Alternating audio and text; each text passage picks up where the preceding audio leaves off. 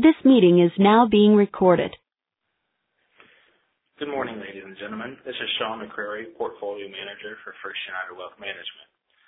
Welcome to another in our series of What Matters Most conference calls. This morning, we will be covering matters of interest regarding the investment markets and the related economic environment impacting those markets. Before we get started, I would like to cover some housekeeping items. First, we will allow for questions at the end of the telecast.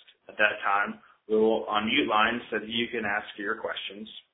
Secondly, this call will be recorded and posted to our website at w w w dot trust and investments dot com later this morning.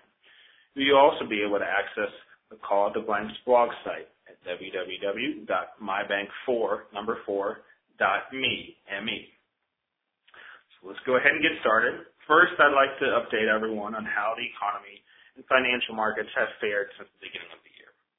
Well, markets have shown strength in the first quarter of two thousand seventeen, with the S and P five hundred return just over six percent as the quote-unquote Trump bump rally, a term market pundits have used when referring to the run we've seen since the election, has continued. For the most part, this rally has occurred due to, to anticipation of policies that are expected to be implemented implemented by President Trump and a Republican-controlled Congress. Congress. Increased fiscal spending, reduced taxes, and less regulation were really the main policies that the market seemed to be focusing on. Due to the anticipation for these new policies, consumer and business sentiment surveys, or what we really call soft data, have shown nearly record levels of positivity. After that long uphill run uh, from the from the beginning of November, markets did kind of take a pause for breath Uh, during March to question the new administration's ability to really deliver its policy agenda. When Congress failed to repeal and replace the Affordable Care Act, which emphasized that the Republican majority in Congress is really far from united, the outcome of political wrangling in Washington is, is really likely to remain at the hearts of the market's focus, uh, at least for this year and most likely into next year as well. Markets have really priced in neither the best nor the worst potential policy outcomes. And so risk really remains to both the upside and the downside for the markets, uh, depending on what, what Washington can really get done. Economic reports have all been good through the beginning of the year as well. The, the soft data like I S M, purchasing managers indices, small business owner surveys, and consumer confidence data showed that record level of positivity. The hard data hasn't quite been matching it. What we refer to as hard data, more similar to the consumer spending, durable goods orders, capital goods orders, and consumer wage growth, just haven't looked like business and consumer consumers are ready to go full steam ahead quite yet. The equity markets and economic data has been strong enough, though, to affect the fixed income markets as the strength enticed the Federal Open Market Committee, or Fed as referred to by market media, to raise their depository rate by a quarter of a percent following their March meeting, just months after raising it by the same level in December. The market really was expecting this, as Doctor Yellen and, and many of the, the Fed members have been very open about their policy views. Uh, and most analysts really did expect uh, at least two more rate hikes throughout the year, most likely in June and December. The Fed has constantly reminded the markets, though, that they will be very data-driven, uh, and, and if that economic data uh, doesn't support more rate hikes, uh, they won't take place. So now that we've kind of caught up on, on what went on in the first quarter, let's talk about what is currently driving the market and what we expect going forward. After that, that pause for breath, or uh, what others might call meandering in March, uh, which, which really had stocks barely budge, April featured a really strong re- resumption in the bull trade. The month began with a subpar jobs reading for March, included a report of an, an very anemic uh, zero point seven percent G D P growth in the January-March time frame, and featured even hotter rhetoric out of North Korea and events that took place in Syria.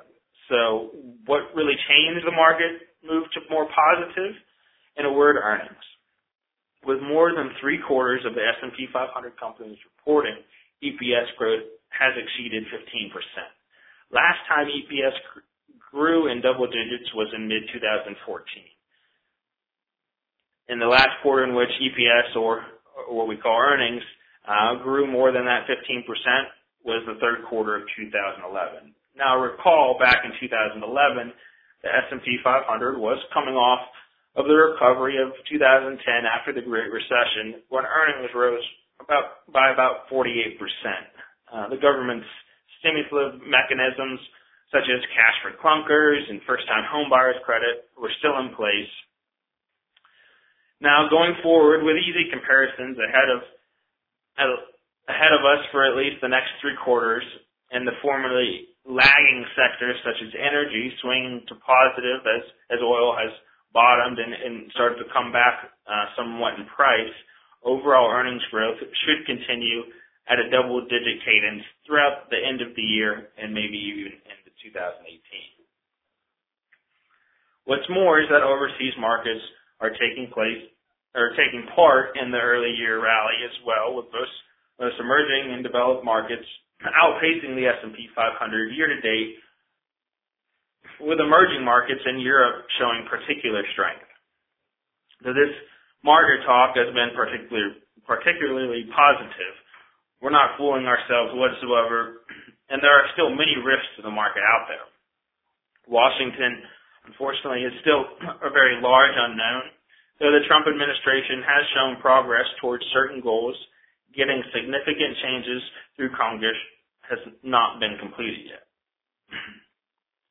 And like we've said towards the beginning of this call, some of this rally is based on the hope that many of the Trump administration goals will be done. So market volatility really could arise if these goals aren't able to get completed or are pushed into two thousand eighteen for completion. Geopolitical, geopolitical concerns such as North Korea and Syria are also still on the radar and will likely remain throughout the near future. Markets are so, also aren't cheap at current quotation. Uh, though the earnings growth we've seen in the first quarter really has helped support these valuations, we will still need uh, to keep seeing the earnings growth uh, that we've seen in the first quarter uh, throughout the rest of the year to really keep these markets moving higher. Overall, we continue to expect a positive bias from the financial markets and the economy through the end of the year and into two thousand eighteen. With the beginning of the summer months upon us, though we do accept expect some increased volatility as some of the risks we just talked about uh, come into the limelight as the first quarter earnings season is coming to a close, and the market will take a look around and, and see what else is going on. Our expectations are, though, that we finish this year higher than the current quotation the markets sit at today, and that the economy doesn't experience a recession this year, and most likely not in two thousand eighteen as well. As for As for rates, uh, we do expect, uh, as, as I talked about earlier, for the trend uh, overall to be higher, as the, the market does expect uh, two more rate hikes uh, through the end of the year by the Federal Open Market Committee. Uh, though we, what we've seen so far this year, as some of those rates have actually, especially on the longer end, have actually come down uh, as some of those risks uh, that we talked about, like the North Korea and Syria events, Uh, took place. Uh, and, and actually rates do sit uh, currently lower than where they started the year. But as I said, we do expect them to rise through year end uh, and end uh, with what we kind of look at the, the ten-year uh, treasury, uh, that rate uh, at about a three to three point five percent by year end. Though again, we expect this to be a slow grind upwards throughout the year. At this time, we'll open up the lines for questions. If you have a question now, please press star six to unmute your your phone and state your name. Are there any questions at this time? Well, while we're waiting for questions, I'll speak to a question that we've heard from a few of our customers more recently, and that is, how do you see the political climate in Europe impacting markets during the short and long term? Now, this question is most likely referencing the rise of the populist risk that started with the Brexit vote last summer when Great Britain voted to leave the European Union. This risk was started, this risk really has started to drain uh, away more recently in the wake of the Dutch and French elections that saw non-populist candidates win by fairly large margins, especially in the French election. German and Italian elections are on the horizon toward the end of this year and the beginning of next year, respectively. But overall, to this question, our answer is simple. Over the short term, we believe there is potential for elevated levels of volatility in the markets due to the political climate that is currently being seen in Europe, though more recently, like stated previously, this risk has been dissipated. Over the long term, however, like we've always said, markets will come back to fundamentals and focus on company earnings. That's what always has and will continue to drive the markets abroad and here in the U S and especially overseas uh, and in Europe currently. Uh, we've seen we've seen real strength in those numbers. Any other questions anyone might have? Well, if there are no further questions, we'll conclude today's session. Again, today's call may be replayed starting later today at our website, w w w dot trust and investments dot com. Thank you for listening, and everyone have a great day.